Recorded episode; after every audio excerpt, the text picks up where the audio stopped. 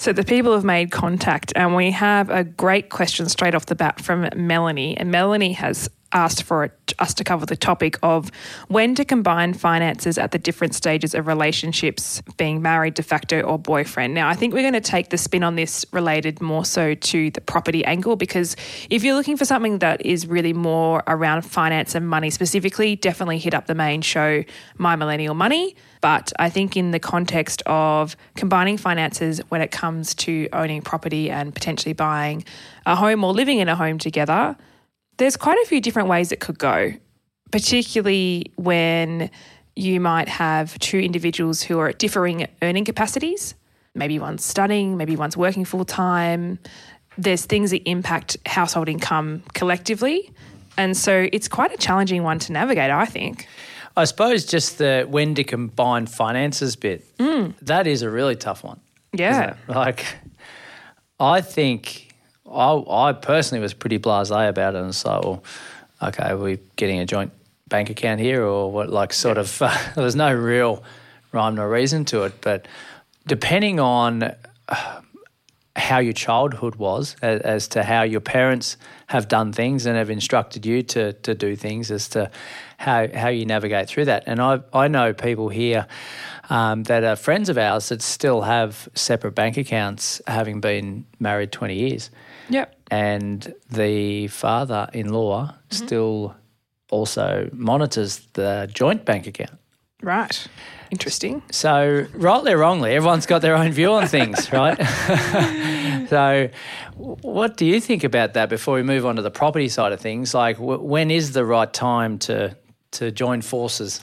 Well, I, in my own experience, have done a bit of a hybrid, which I would do again because it actually worked really well, where you do have your own bank accounts where your money comes into, and then you both contribute the same amount to the joint bank account. Yep. Now, there's been often debates in many forums and communities around uh, the percentage model versus the same amount into Yeah. the joint account. I'm personally of the belief it's the same amount. Um, So, what if you're on the lower income and your partner was on the higher income? It's still lower. I've been amount? in that case scenario and I've Right. still contributed because for for me personally, it's that it's an equal contribution. Mm. Um, so if I can't commit to that, then maybe there needs to be a conversation around what can it look like and. Uh, we still contribute the same amount to the joint account, but maybe if they wanted to do a nice dinner or something, it's you know on them to do that. Okay. So, right. Yeah.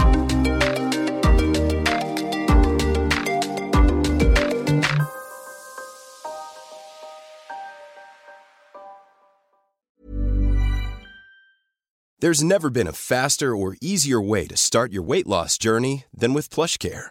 PlushCare accepts most insurance plans and gives you online access to board-certified physicians who can prescribe FDA-approved weight loss medications like Wegovy and Zepbound for those who qualify.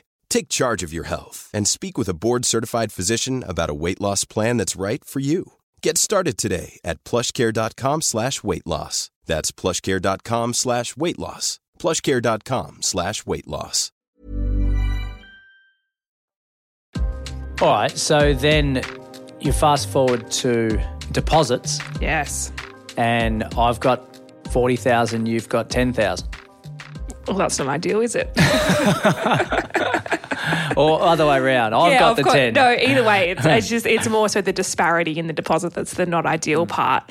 Look, it's it's challenging. I actually would have to think pretty hard about how I would handle that because I think it feeds into the ownership and the split of you know how much you've contributed to the property versus how much you own of the property. Really, Yeah. like is it 50-50 ownership? Then I think 50-50 in deposit. But what if that's the game changer? It's like, well, okay, we need to wait till your deposit's up so that we can go 50 50. Yeah. But that could be three years away. Yeah. I guess probably for me, the bigger question is should I be committing to a purchase if I've only got $10,000 in savings? Do you know what I mean? Like, But, but that, doesn't it come back to are we in this together or are, Yeah. we, are we two individuals coming into a joint venture? sure. Yeah. I suppose that's the approach I took. Of course. And, and still to this day, I can comfortably say that it's never equal, Yeah. ever. Sure. Yeah. and it's not like I'll buy this dinner, you buy that dinner. Like, I, and I, personally, I don't think it should be that way either because it's like are we in a relationship here or are we in a like a he said she said sort of yeah it's like a business Yeah. sort of it's no no fun um and and I know that Amy has like she has spent 80% of the time raising the kids at home while I was working. And I'm like I I don't care how much money you bring in because that's been your sole focus for such a long time like course. but in her mind it's like well I'm not contributing financially so it's Yeah.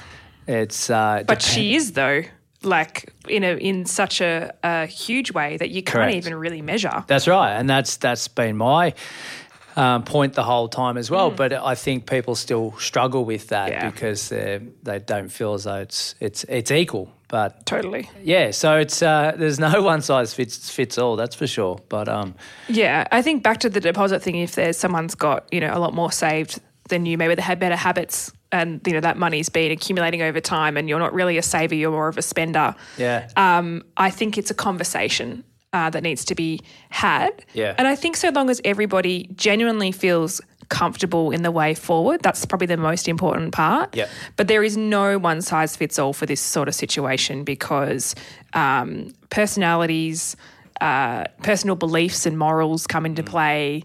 There's so much a psychology that comes into deciding what the best way forward is. So, yeah. Yeah. Look, and um, the other the other part of it is parental guarantors. So your parents have provided a parental guarantor for you and your partner. Uh, is that that form part of my 50-50? Like it's yeah, it's or gifting. I've actually had quite a few clients where, yeah, one half has been gifted a certain amount um, and is actually really tricky to navigate. The reason is the person whose parents aren't gifting money feels they have or could feel like they have less of a say in the property. yeah, You know, okay. because it's not like all. They feel Yes. appreciative for the funds, Yes. and therefore they feel they can say less about what they don't like. Yeah. Mm. Which some would say that that's fair enough. Yeah, totally. yeah, suck it up, sunshine. Yeah, But Yeah. I I think Melanie, yeah, when's when to combine? It's it's you both having that conversation and and both agreeing. yeah, You, you don't want to bring someone kicking and screaming to the party. of course.